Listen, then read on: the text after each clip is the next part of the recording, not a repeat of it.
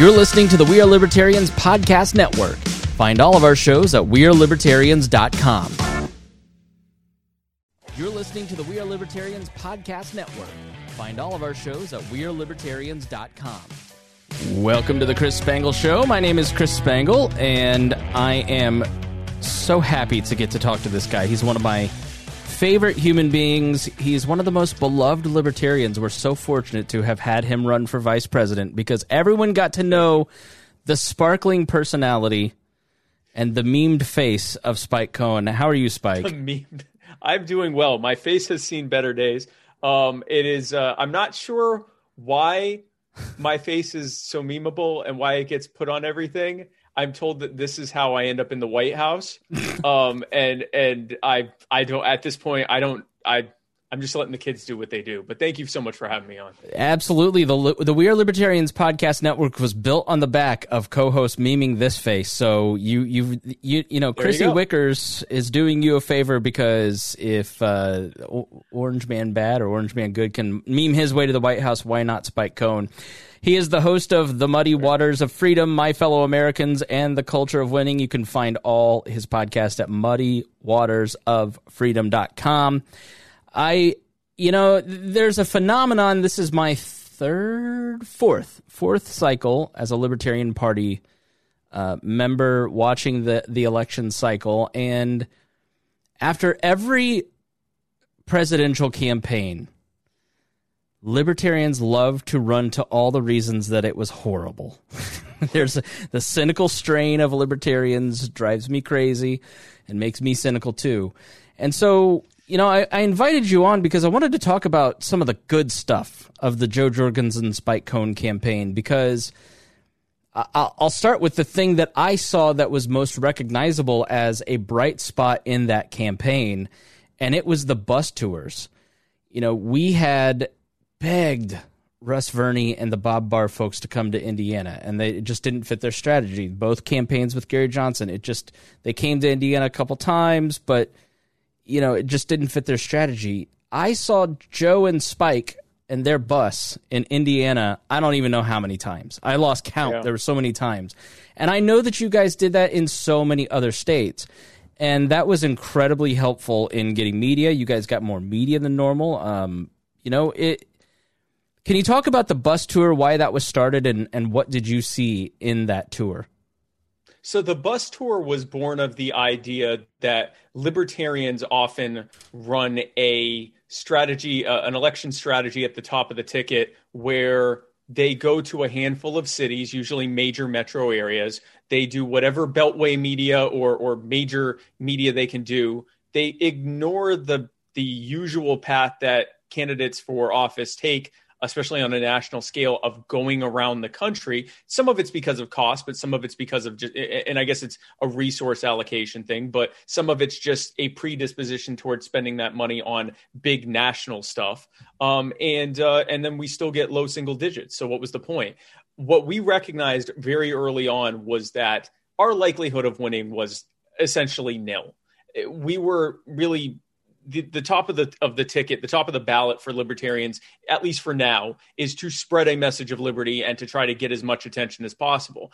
But we can also focus that attention on people who are likely to win their races in, in local and regional races. And the best way we can do that is to go around the country and get that local and regional media. Because even though national media largely ignored us until the last couple weeks of the election, the local and regio- regional media is starved for something to talk about. So they'd be more than happy to interview you or come out to your event or whatever else. And so, and in doing that, then we can showcase all of the down ballot, down uh, ballot candidates who come out to also speak and to also give their thoughts and everything else. We can help raise money for local candidates and all of that stuff. So that's what that came from. And, and, you know, a bus tour was a way of really, I, I honestly, when I first heard bus tour, I'm like, we're going to drive on a bus. Wouldn't it be easier to fly around? But I didn't realize, and I, and I did very early on to the bus tour, when people see that big blue bus show up and it's got, you know, Jorgensen Cohen on it, or in the future, whatever, whatever the next candidate is on it, they can, they can take the pictures on the, by the bus and they can take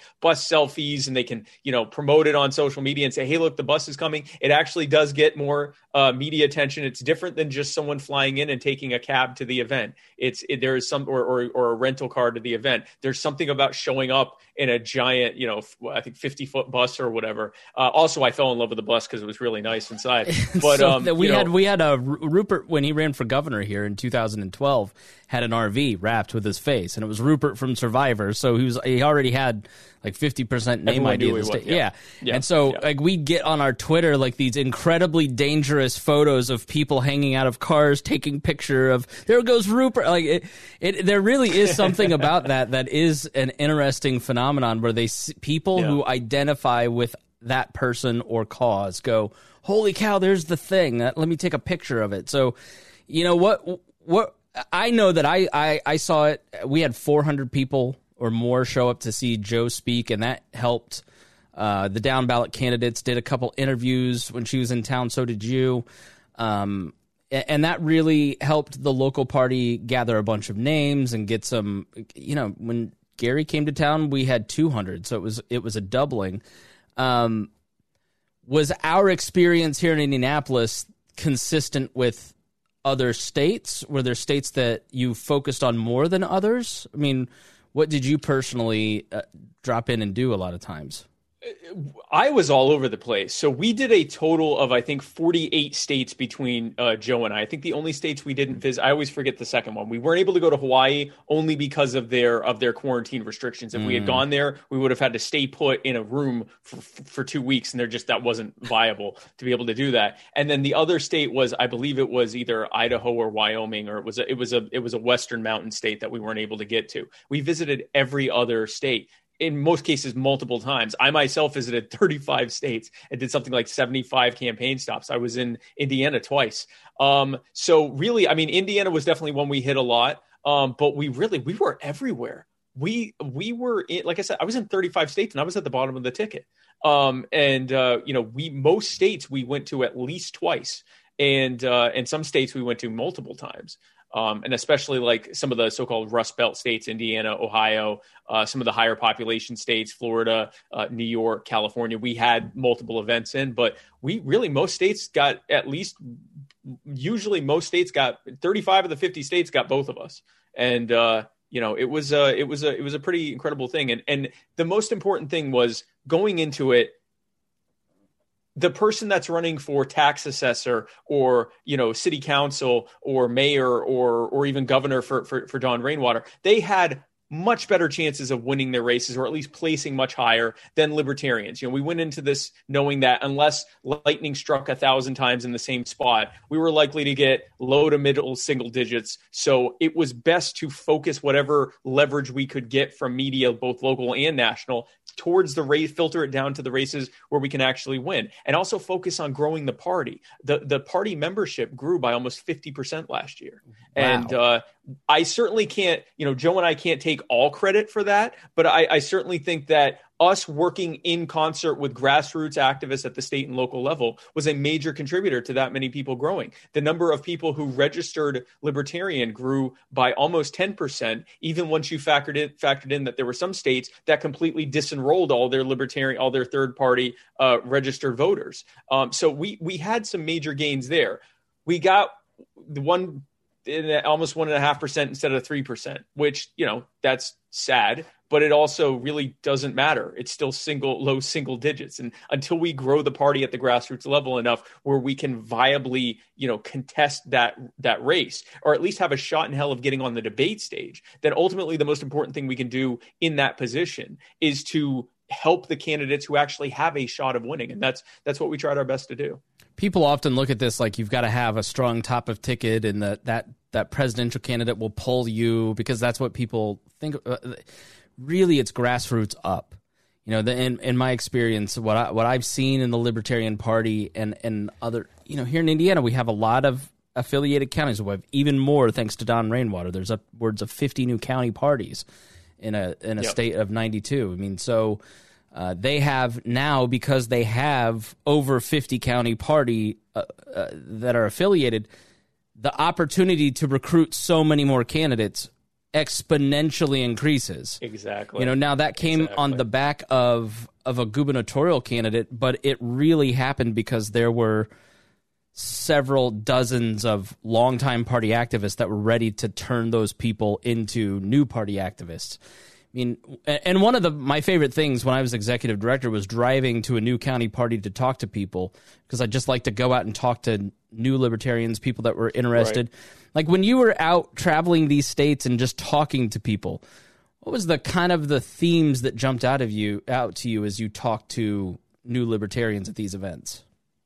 New libertarians usually were the ones who were the most disgusted with the way things were going and who were the most angry at you know the fact that most people think that the answer is or most voters think that the answer is either Donald Trump or Joe Biden or you know Republican or Democrat. You know remember what it was like when you finally realized it was all a scam right? And that right. There, there, was that, that the Republicrats a Republicrat was a Republicrat was a Republicrat. And that sort of white hot anger that you felt from that. So but with that anger often came hope and and a thought that well if they're the scam we just have to let people know that they're the scam and then that and then we can we can you know go in and replace them and and do all the things that we want to do. And so you know the other thing that i saw a lot was we intentionally for for our for I, I don't know as much with with Jo's because we weren't as involved with Jo's marketing for for her events, but in our events we did everything we could to try to bring in people who weren't already libertarian. We would have local people go and talk with you know interest groups that were you know like uh, local uh, activist groups and things like that uh, even just local community engagement groups that weren't libertarian. They may agree with us on some stuff, but they weren't libertarian. We'd also try to pick areas like because we had to do it outside anyway because of COVID and and, and the and the lockdowns in some states.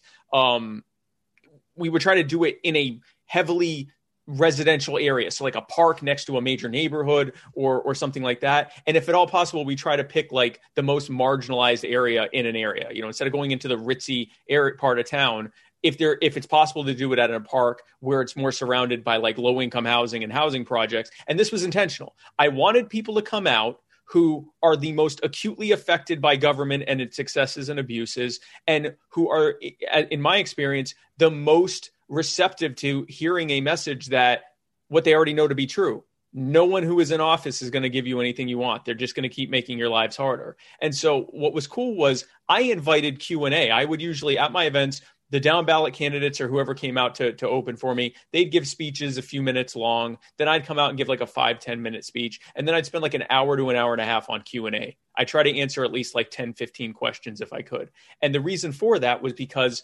a, I wanted to show that we actually have answers for things. And B, I wanted to engage the people who showed up, said, wow, that speech sounded good. But what do you think about this? Because if I show up and give a great speech and then I get on the bus and you never hear from me again, I've lost you. Not only you're not going to vote for me, you're not going to join the party, you're not going to get involved at the state level or the local level. And that was my main thing. I want you to vote for me, but more importantly, I want you to join the party. I want you to engage with other libertarians here. I want you to see that we have answers. And so that's why I focused on that. So what I saw overall was people who, you know, they're they're feeling it as bad as anyone else. In some cases, you know, they were feeling it the worst of anyone here. The, the lockdowns, the pandemic itself you know just the, the skyrocketing cost of living um, you know being victimized by the war on drugs occupational licensing all the things that we often don't think about when we think about you know uh, abuse by government. We think of the fed or taxes or the wars or something but we don't think about the fact that if you don't make more than a certain amount per year you can't legally operate a business because you can't afford to start one. And that was what i heard about more than anything on the trail. Really? So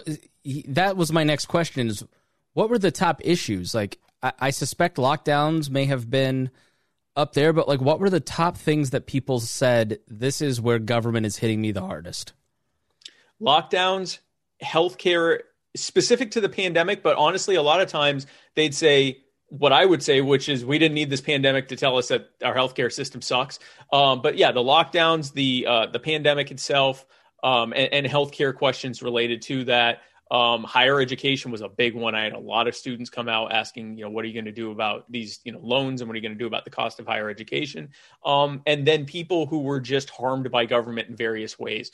Uh, a lot of people with occupational licensing. That's something that libertarians talk about. We don't realize how big of a thing that is in lower income communities. And some of that is because a lot of us aren't lower income uh, or, or we're either working class, middle income, or we're, you know, upper middle class. Uh, a lot of us, or, or not as many of us, are like poor, poor. We might be lower middle income, but we're not like poor, poor. Where if where there's a lot of entrepreneurialism in those communities, but they can't get ahead because the police are there all the time and they're looking to see who's you know being a plumber illegally or who's mm. cutting hair illegally and they use civil asset forfeiture thanks to uh, joe biden to go in and take all their stuff um, so that was a big one. Um, people that had been victimized by the war on drugs was another huge one. Uh, people that would come to me with, with these terrible stories about how they, you know, had a, a, a meth or, or, heroin habit or something like that. Usually because uh, they got cut off from their from their, you know, legally prescribed pain pills after they hit a certain limit. So thanks to the war on drugs, they ended up a heroin addict or, or a meth addict or something like that. Then they start selling to be able to afford it. Then they end up in prison. Then they end up continuing to be addicted because you can still get it in prison.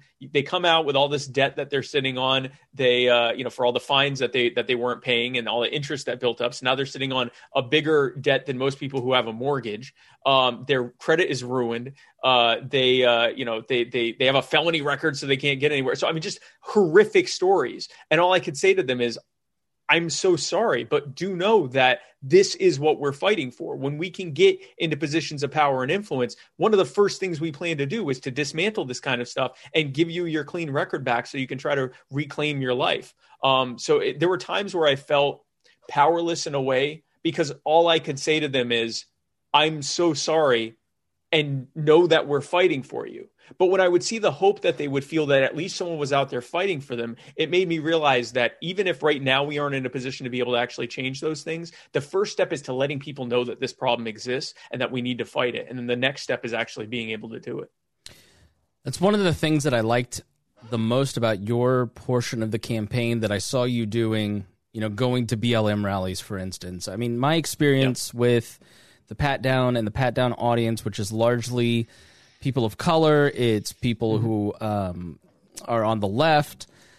It, it, has changed me in a way where where I realize now, like the libertarianism that I've talked about forever, that right libertarianism in the Ron Paul vein. I mean, I'm not besmirching any of that. Was very much. Um, intended for the birds of the same feather. and I had a particular blind Espe- spot. especially in the way that we message it. Yeah. That's a big part of it because we're messaging to ourselves. Go ahead. right. It is very selfish, you know? And so, like, I watch Milton Friedman and I'm like, I love Milton Friedman because that speaks to me, right? Like that speaks to the son of a small business owner who grew up mm-hmm. in in a high income household, like you know, white.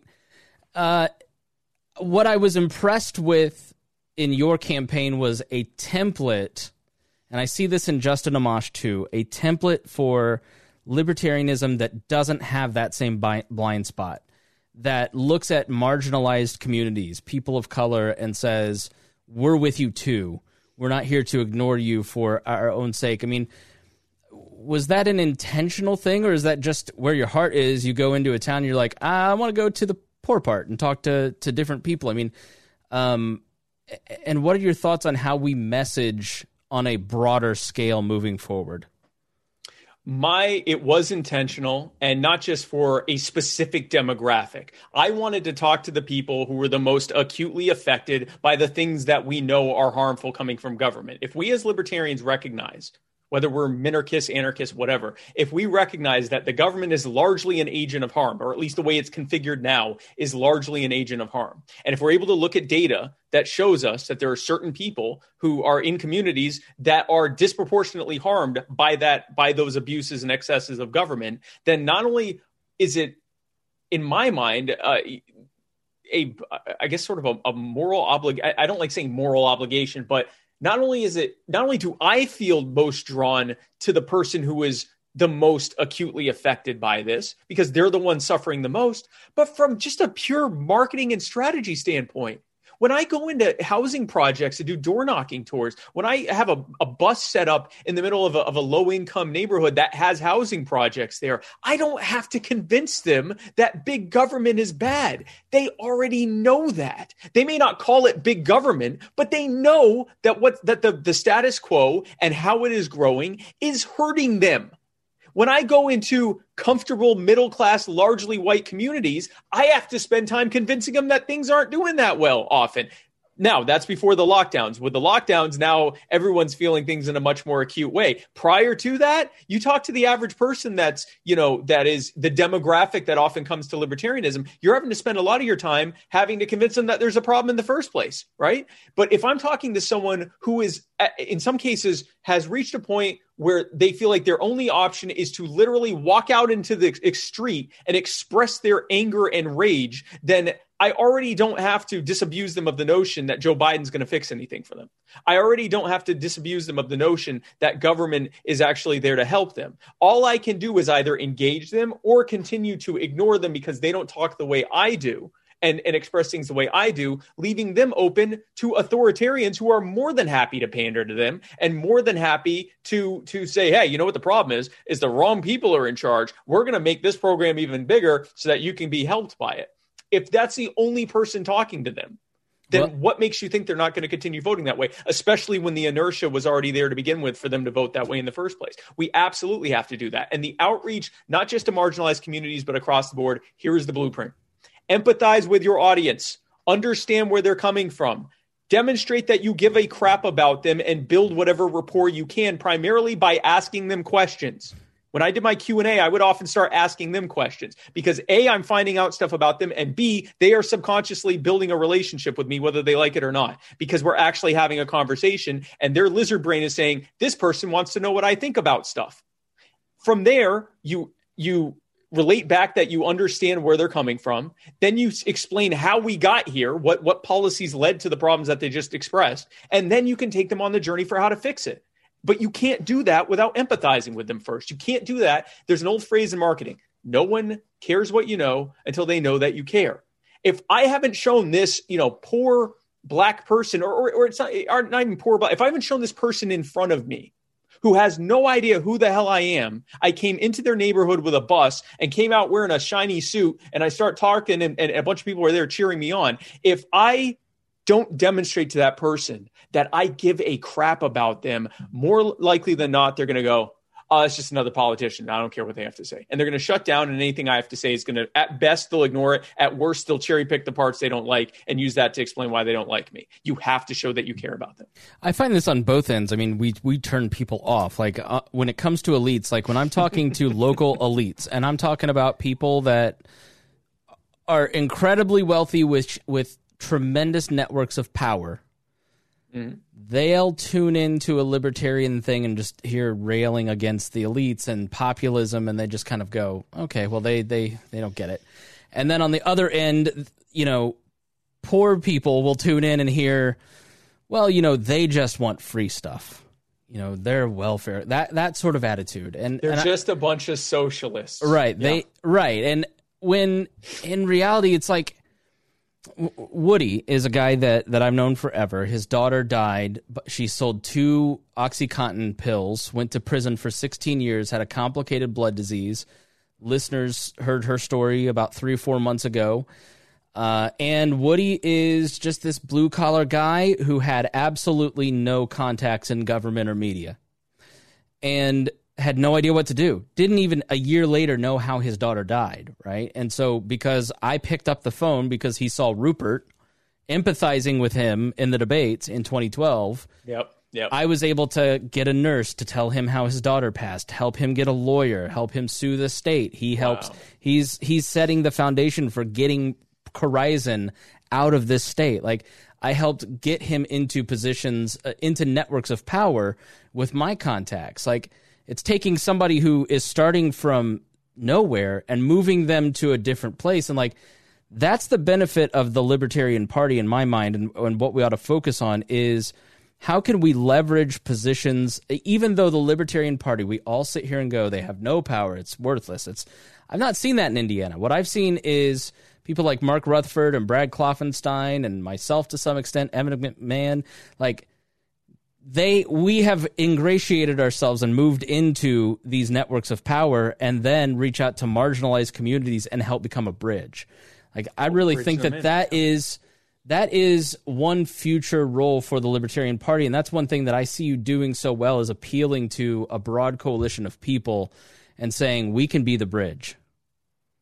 I agree, I, and and that's the only way you can do it. I definitely would say my message in the way that I message it to most audiences tends to lean on the populist side. But I also make a point of saying our problem isn't millionaires. This isn't the 99% versus the 1%. Most of the 1% are people that have not that much more access to you know big levers of power than the rest of, of, of the country does they just have nicer stuff and, and more financial security, but they're not really powerful. This is the 99.99% versus the 0.001% that we're talking about here. This is about a relative handful of incredibly powerful multi billionaires who have a vested interest in creating this gravy train system that, that they benefit from at the direct expense of literally everyone else. So, no, I'm not here to, you know, uh, to, to give people a hard time because they have a nice house and three cars or, or, or say that they're part of the problem. And that, that's where a lot of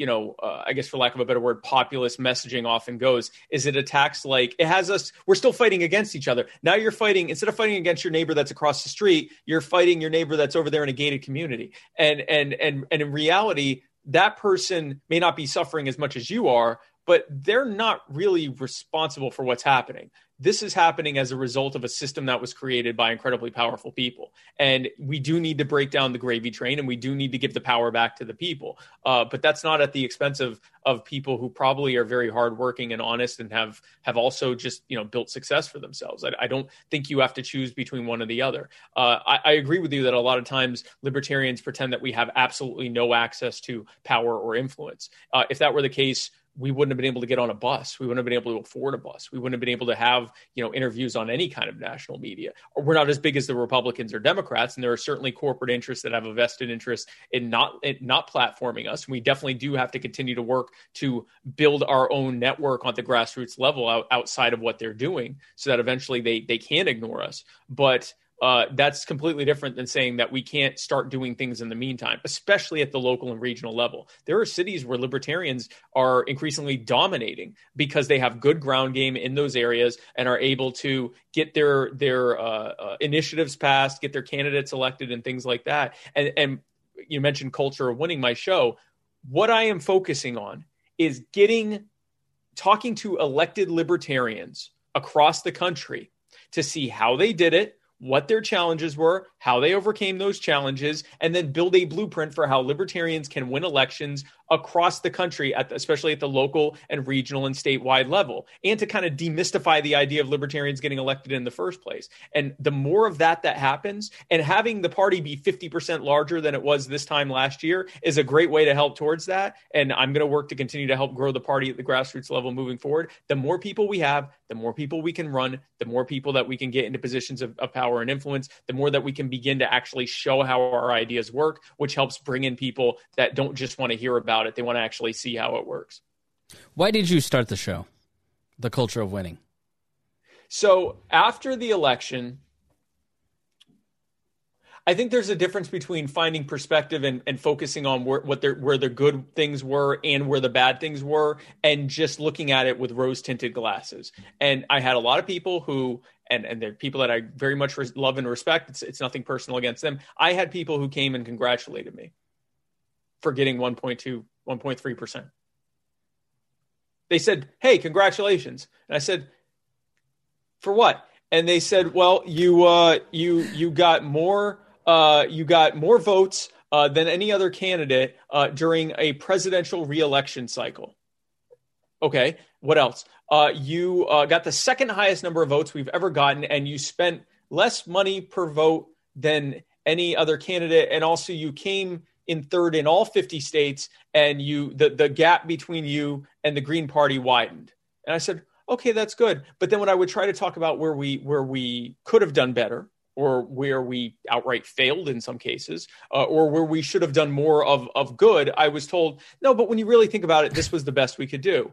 And I thought, yeah, no, that's a problem because A, this is unacceptable the fact that we are reliant on factors that largely have nothing to do with us or our campaign or our party or anything we did to decide whether we get 1% or 3% just shows that we need to focus on growing and winning so that we can actually start to have a you know have some level of position in in larger races. But also an inability or a refusal for coping reasons to look at what we could have done better is a good way to continue failing. And you know we are in I believe that we need to end the era of losing admirably. And so what I am what culture of winning is about is saying let's stop talking about licking our wounds on how we lost. Let's focus on where we're winning and see how to do more of that. Instead of focusing on what major media didn't let us do or what the the commission on presidential debates didn't let us do or what ballot access laws didn't allow us to do or what the republicans and democrats and corporate media didn't let us do let's talk about people who said i'm running for office. I'm a libertarian. And the voters went okay we're voting for you. And they won and let's see how we can duplicate that. Because i guarantee you if we drill it down enough and we build a strong enough blueprint then the what what gets someone to win for in their school uh, board or their water preservation district or their city council or their county council or their mayoral race or whatever or state legislative race can also work for a race for congress. It can also work for a race for senate or governor when scaled up you apply those same principles and bring people in, you can now win any race. But you have to look at how you succeeded and build from there. If you keep looking at where you failed and just try to look for, well, but if you think about it, that was really a win, right? So, like, even when we were talking about where we went right, we did great on uh, on bringing people in, and we did great on uh, on um, on on you know helping uh, grow local affiliates and helping down ballot candidates. But the reality is, our messaging, our messaging discipline could have been a lot better. We should have focused on two or three things and hammered those away all day long instead of trying to run the full spectrum of libertarian ideas in a, a, media environment where they weren't really paying much attention to us anyway. We didn't have time to say, hey, this is our big thing. This is what we're focusing on. That's a big change. Now, would we have won? No. Would we have gotten 5%? Probably not, but we might have gotten two, might have gotten two and a half. Well, there, there would be some clarity. I mean, I do appreciate that walking away, and I've complimented you on this because walking away from that campaign, you know, you look back at Harry Browne's campaign, there's a wide variety of messaging that that stands the test of time. Gary Johnson, there's nothing, right? Like Bob Barr's been erased yes. from the internet, right? So you know the the presidential campaign is largely a marketing campaign and and it is a good way to explain libertarian ideas because it's the yes. only time in my life any of my friends and family actually care about libertarianism right? It's the one time they ask me what do you think? But just from a pure discipline campaign point of view for clarity's sake because people are paying such little attention why was there the decision to go wide like that? And you know why why do you think that that isn't the right path?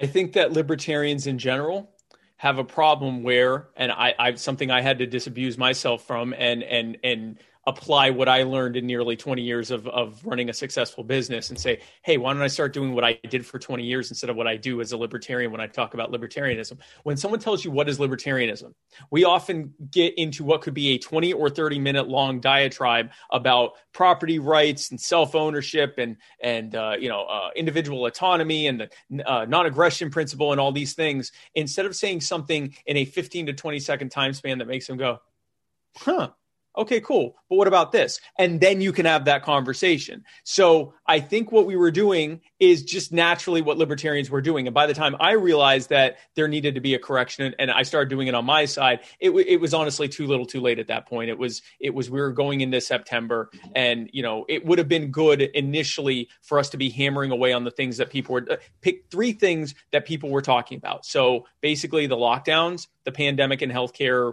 questions related to the pandemic, and especially during the summer, uh, police brutality and uh, and and and the the protests and all of that stuff. That if we talk primarily about that, not ignoring those other things, but simply focusing on that. And if someone asks us a question about the other things, we can answer that, but then try to bring it back to what everyone else was talking about. We do not have the position that Donald Trump had where we can tweet something and now everyone's talking about that. We are small enough where we have to go with what everyone else is talking about. And the only way that we can effectively do that is by going in there with a bold message that is completely different than what anyone else is saying and get people to go, wow, that's that's a good point. I wonder what they think about this. That's what we should have done. And we I think I think it was more just this is what libertarians do. People say what's libertarianism and we go you got an hour and then we start telling them all this stuff. And and and the problem with that strategy from a campaigning standpoint is you are using limited time to spread a bunch of different messages that often are going to confuse people. So people are going to get lost in the whole, you know, whole, you know, oh, well, this is what they think about guns. This is what they think about the war. But what about the thing I care about? And if someone's already predisposed to trying to find a reason to write you off so they can vote for one of the lesser evil parties, the very second they, and we saw this, how many times do we see this where someone would go, I agree with Jo and Spike on everything except this so I'm voting for Biden or I'm voting for Trump. And if instead we had just laser focused on the things that they actually cared about and gave them a strong and, and engaging and empathetic and bold and dynamic libertarian message for that, then from there we could have done a lot a lot better and we could have focused our attention to get that media attention. Yeah, media I, wants something viral. I, I often, and this is being around it for a long time, like libertarians don't realize how often they function from insecurity.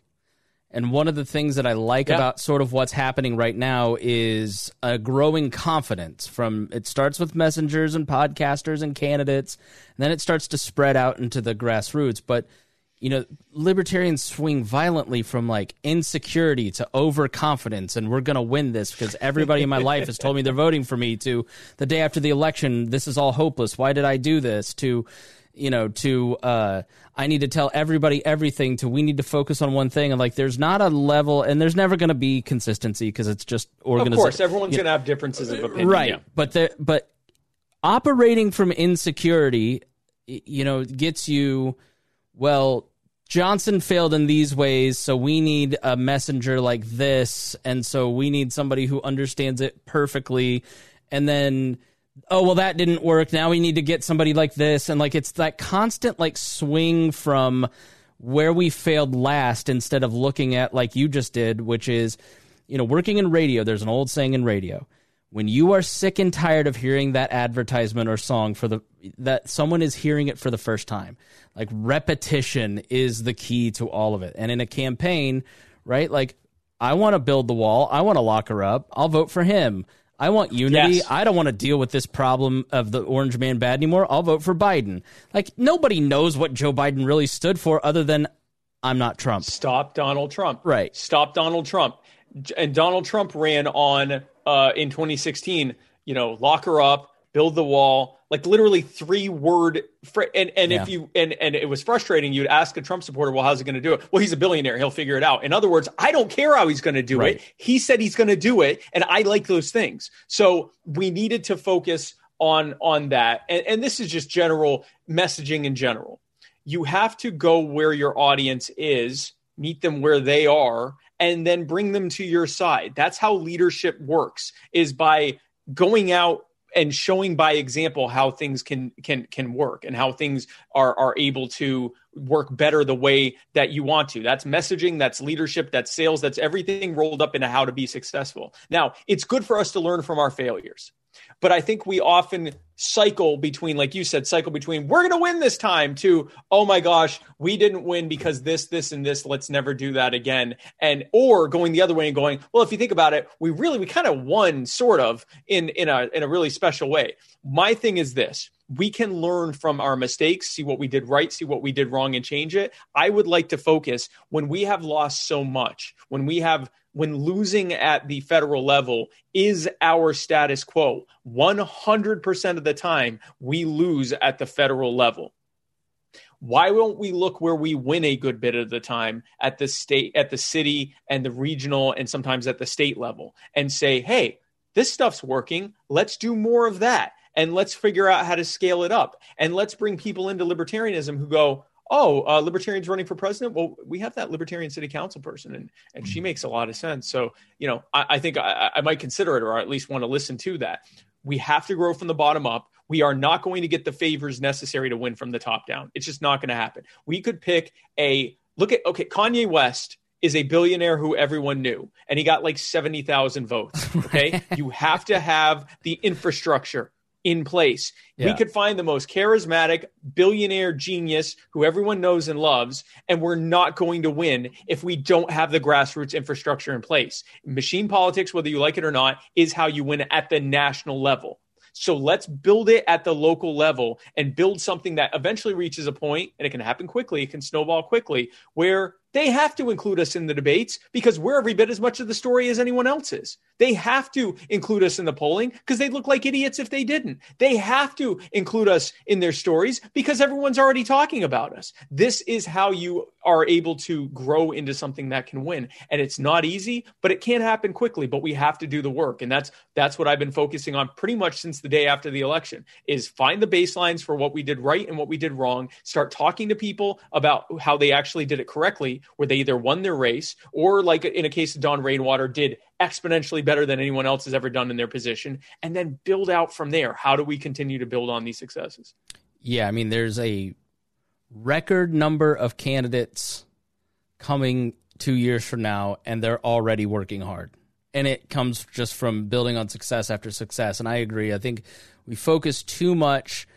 I, I don't know if you saw this, but I have a suspicion that Facebook libertarianism and libertarian movement are much different than the grassroots libertarians that you were talking to the concerns and the strategies are different and the people Quite that are out working in the field are not necessarily the people that you're talking to online that self-identify as libertarians.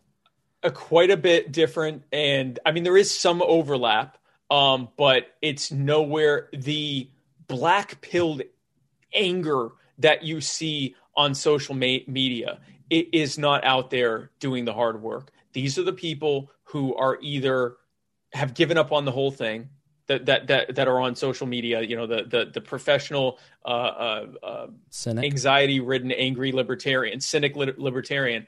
They either have given up on the whole thing, or they're just looking to poo poo it for everyone else, and and and look for a reason to either vote Republican or just not vote at all and to try to discourage other people from doing it. These are people that want to steal other people's joy and and hope and and and try to waste their time arguing on the internet. I would I it was very freeing during the campaign because I was very rarely on social media because I just didn't have time. I mean, I, I was doing two events a day, sometimes two states a day, uh, and um, so I had my social media team doing stuff. I would occasionally go on there and look at the comments and go, Oh yeah, that's what the internet's like. And then I would go right back to doing. I, I, would go back to campaigning. And again, I wasn't just around. I wasn't in an echo chamber. I wasn't just around people that already agree with me. I was actively looking for people who had never heard of libertarianism. I was going into neighborhoods where they'd show up and be like, uh, so are you going to give us free health care or what, what's the story? And I love talking to them and giving them that, that, answer. And they would often walk away saying, wow, yeah, no, that's great. I agree with that. Many of them signed up. Uh, I'd like to think that I, I made at least a little bit of a dent in that 50% increase just by what I did on the ground it was such a stark difference between the the I guess black pilled libertarians uh, who just want to crap all over everything. Nothing good comes from that. They're not being constructive. They're just tearing stuff down because they themselves feel, and we have to empathize with them to an extent. They are angry. They are seeing everything fall apart around them. They are watching the vast majority of people cheer it on as it's happening.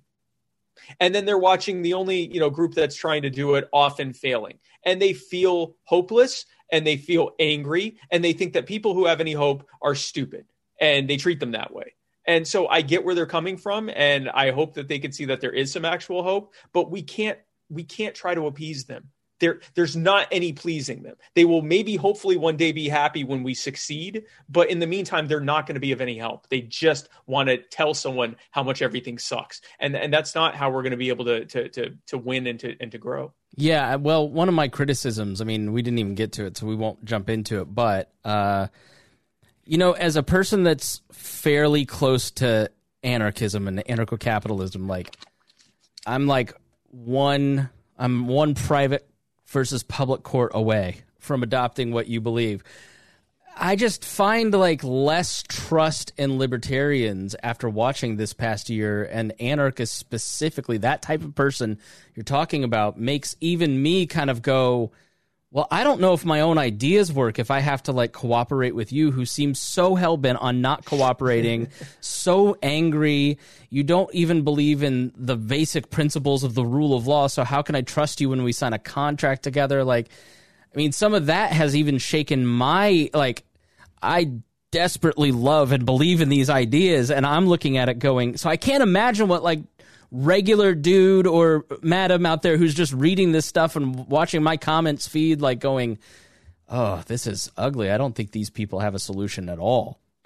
I talk about this a lot we have the most empathetic message known to man when it comes to politics. We tell people that they own themselves. They should be able to have total autonomy of what they want to do and be able to choose who they want to work with and have every bit that's been stolen of all of their money and their power and freedom that's been stolen from them restored back to them so that they can thrive and prosper without the burdens being imposed upon them by incredibly cynical people who want to control them to their own aims. And then we often allow some of the crappiest messengers to be the ones to say it. Because the way they frame that message is no one owes you anything. It sounds like you think that you are due yet you're entitled to my labor. I guess you like slavery. Oh you got kids in school? You i didn't know you were a welfare queen. Like this is and and and the problem with this way of thinking is it is people who are operating from hurt who are now causing harm and abuse to other people who look at that and go like you're even saying, I don't want to do anything with you. Yeah. I actually kind of hate you. Like, not only do I not like your ideas, but I'm actually okay with someone coming in and making you leave me the hell alone, right? Because you sound so abusive. But we have we have to remember that they're coming from a place of hurt. I often was, you know, I, I still can be a little snarky, uh, but I was often a lot more snarky than I am now. And then one day I realized you would never do this with your business. You would never cold call someone to try to sell them on a, on a web design package. And then, you know, the second they express any kind of disagreement, you just start crapping all over them and then hang up or just keep abusing them until they hang up on you and block your phone number. That's stupid. That, that's not how you reach people. One of the big things that I plan on doing, and it's something, you know, the working title is gold messaging, but it's basically just applying the tried and true ways to make friends and influence people to how to talk to normies about libertarianism. And so I've already started, you know, I'm going to be speaking at Gold Rush in uh, in Alaska. Uh, I'm already booked for gosh, I don't even remember how many state conventions, but that's what I'm going there to do. I'm not going there to just, you know, wave to adoring crowds. I'm I'm going there to talk to them about, "Hey guys, here's where we are failing on messaging." We have the best ideas. We have the truth on our side. We have better ideas than Democrats and Republicans on the people on the things that their voting bases care about. We're better than them on it. Why are we arguing? Why aren't we just empathizing with them and then expressing how our ideas work? And then when people go, yeah, but I don't know how I think about that, then engaging with them in good faith, where you're primary purpose is for them to walk away feeling good about it and you planting seeds. Even you can't beat them into submission, but what you can do is say, "Oh, you know what? That's a good point. I get what you're saying, but you know, here's my thought about it." But I'm fine with agreeing to disagree. I just, you know, we definitely need to fix things. And that person walks away going, "Well, I don't agree with everything they said, but man, that was a nice conversation." And whether they like it or not, those ideas are are germinating. And when you know, they start seeing what's happening on the news and so forth, they go, you know what the libertarians said that would happen or well you know that would make sense because what they said you, or you can make them hate you and they will actively try to you know come up with uh, intellectual reasons why everything that you say is wrong. It's our choice and i think it's obvious which choice we need to take. When it comes to anarchy because I, I know we were to get into a major debate or anything like that here are my thoughts on anarchy because I, I am an anarchist. People of faith Christians, Jews, Muslims, mo- most most faiths, or at least most Abrahamic faiths, believe that we should try to live sin free, without any sin. But then we paradoxically recognize that everyone is with sin and that we're actually depraved. And so people that aren't in that faith, or just a lot of people in general, would say, well, what's the point? If you if you recognize that everyone's depraved, why would you want to be why would you try to be sin free if you already know you're going to sin? And the answer is there's many answers. Uh, i want to be closer to the ideal that my my creator set for me. I recognize that when i'm more sin free i tend to live a better life as a result of my not hurting people around me. I i think it's the right thing to do and it makes me feel better. All of these things it's an ideal to push for. The way I think of anarchy is anarchy is not, you know, we talk about the Rothbard button. If you could push the button to make government go away. Well, if you push the button to make government go away, everyone would turn around and go, What the hell did you just do? And they go back to building government. There is no Rothbard button. There is no snapping your fingers and making government go away. And even if you're able to reach a point where you can create individual anarchist societies, we may never get rid of the idea of centralization of uh, into coercive monopolies to try to fight against it.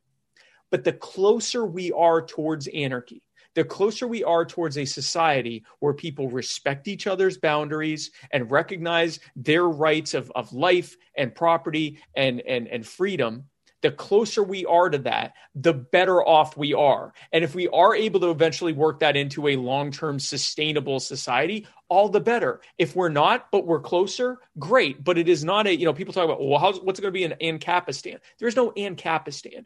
It is being freer now than we are right eh, being freer in the future than we are now. As an anarchist i believe that all solutions come better from free people. There will always be bad actors but the more you can decentralize power the more you can make those bad actors just be jerks who can't hurt anyone. Hitler in a neighborhood is a bully and a jerk that most everyone's going to ignore. A couple people may join him, and the rest of the community says, "Hey, you stay the hell off my yard, or I'll, I'll you'll you'll never you'll never leave my yard." Hitler in a country ends up causing a world war and genocide with the that force of is, law. With the force of law and the power of centralization of power and, and, and force and influence into a coercive monopoly. So anarchy, in my mind, Donald uh, saying, Donald Trump was just a lovable buffoon until yes. he became president, and then now everybody yes. hates him. exactly. Joe Biden is a guy who nibbles on his wife's fingers. You give him power, and we're about to see some really bad things happen over the next four years. It, it is the difference between someone being a dick and someone being, you know, a tyrant who who causes immeasurable harm and suffering. So my idea for anarchy is we move closer. We we we recognize that the ideal is no coercion at all. And we move as far towards that as possible, working with anyone who recognizes that the better thing is towards closer to what we want than where we're headed. You know, the one uh, issue I have with, and I think what Justin Amash was trying to say is that there's a distinction between libertarianism and anarchism. And he, he was also talking to people outside of the Libertarian Party saying, well, libertarians don't necessarily want no government, but, you know, they want, they want, you know, less centralized government and more decentralized government the problem was initially how he phrased it was it sounded like he was telling anarchists this is not your party. We don't want you here. We are in no position to tell anyone who wants us to work towards a better ideal than we have now that they're not welcome especially when many of them when, when that ideology was part of the foundation of the party. Uh, but but I, I don't i don't know if he meant it that way. He certainly seemed to have uh, you know changed how he was saying it. So I think he was not meaning to do erasure or a purging, but we need to make clear that anyone who wants to move in the opposite direction of where we're currently heading is at least for now our ally. And while we are working together and coalitioning and being in alliances, we can have those nice discussions that lead us to a greater understanding of where we all stand. And that's that's what my goal is. I am an anarchist who has absolutely no problem working with minarchists, constitutionalists, small government, uh, Tea Party types, uh, social justice progressives who want to scale back, uh, you know, the war on drugs and and and you know police brutality and things like that. You know, people across the political spectrum who want to end the wars and and bring the troops home. We aren't going to agree on everything, but we recognize that something is wrong now, and we are not in a position to reject people who want to work with us. Yeah, I mean, I interpreted what he said as a definition. I mean, it was not intended. I mean, the guy's not going to immediately like turn overnight and say only constitutionalists are allowed in the libertarian movement. Like that's not his style. Yeah, that's not what yeah, he's talking I, about. But I will say, as a more minarchist libertarian that literally every day go read any of the comments on our social media or my social media. I'm sorry you had that experience for the first time, but that is the experience of people who who are more in the Milton Friedman camp every single day, and that's sort of oh what, from anarchists. Oh, absolutely. Oh, yeah. anarchists yeah. are the biggest jerks, and so it makes a lot of people go, "I don't want to be an anarchist because you know the Rothbardians are jerks. So I'll stick with the Friedmans." And then we have these tribes, and it's like I'm much more amenable to what you're saying and what we've tried to do here. We are libertarians, where you know, two anarchists and a constitutionalist and a whatever the hell Reinhold is are going to talk on Saturday. Democrat, you, right? You know, like we're going to have, I'm going to have uh, libertarian socialist Ryan Lindsay on later, and then I'm going to have, right. uh, you know, I had a, I'm having anarchist Spike Cohen on today. Like what we've tried to do at Wall yeah. is just say everybody's efforts are valuable and important but yes. I, I, would say to my anarchist friends, I didn't have a ton of sympathy for you, not you, Spike, but in general, if you're the type of person that doesn't want to work with people who want some government, you're not. It, it's it was it was sort of funny. It just sort of made me laugh. My my anarchists who are watching this, okay, this is a man who just told you that he is like a couple conversations about you know how private arbitration would work away from accepting anarchy. And the way that not all of you Many of you are engaging him and others like him. You are pushing them away. And it's coming from, I know it. It's coming from a place of anger. And behind that is from a place of hurt. You are watching terrible things happen and you are watching people calling themselves your, your, your, you know, uh, calling themselves, you know, fellow libertarians who are often proposing things that you find to be just an extension of that tyranny. If you do not engage with people outside of our thought bubbles, then you're never going to bring anyone else in, uh, much or you're never going to be able to actually build any coalitions to get anything accomplished, much less bring people in. Don't we want more anarchists? Don't we want more people who, even if they're not anarchists, go,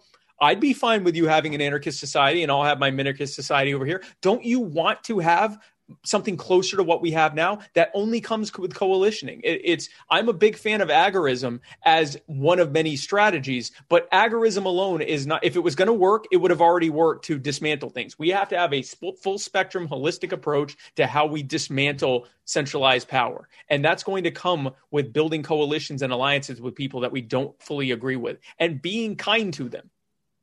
Yeah or else i'll meme you all right, Spike, you've been more than generous with your time, and I think they'll thank meme you, so you anyway. That's a lie. That's they'll meme right. you anyway. They're, they're memeing me, and I'm nice to everyone. uh, yeah, I, I love you, Spike, and I just think the world of you, and uh, I'm really, uh, you, you know what? Congratulations on this last election. thanks so much. Thank you. Thanks so much for being thank here. Thank you. I'd like to. Make, I'd like to thank everyone who helped. Make sure you check out muddiedwatersoffreedom.com for Muddy Waters of Freedom, My Fellow Americans, and the Culture of Winning podcasts. It's always a pleasure. And uh, thanks, Spike. And we will talk to you all again next week.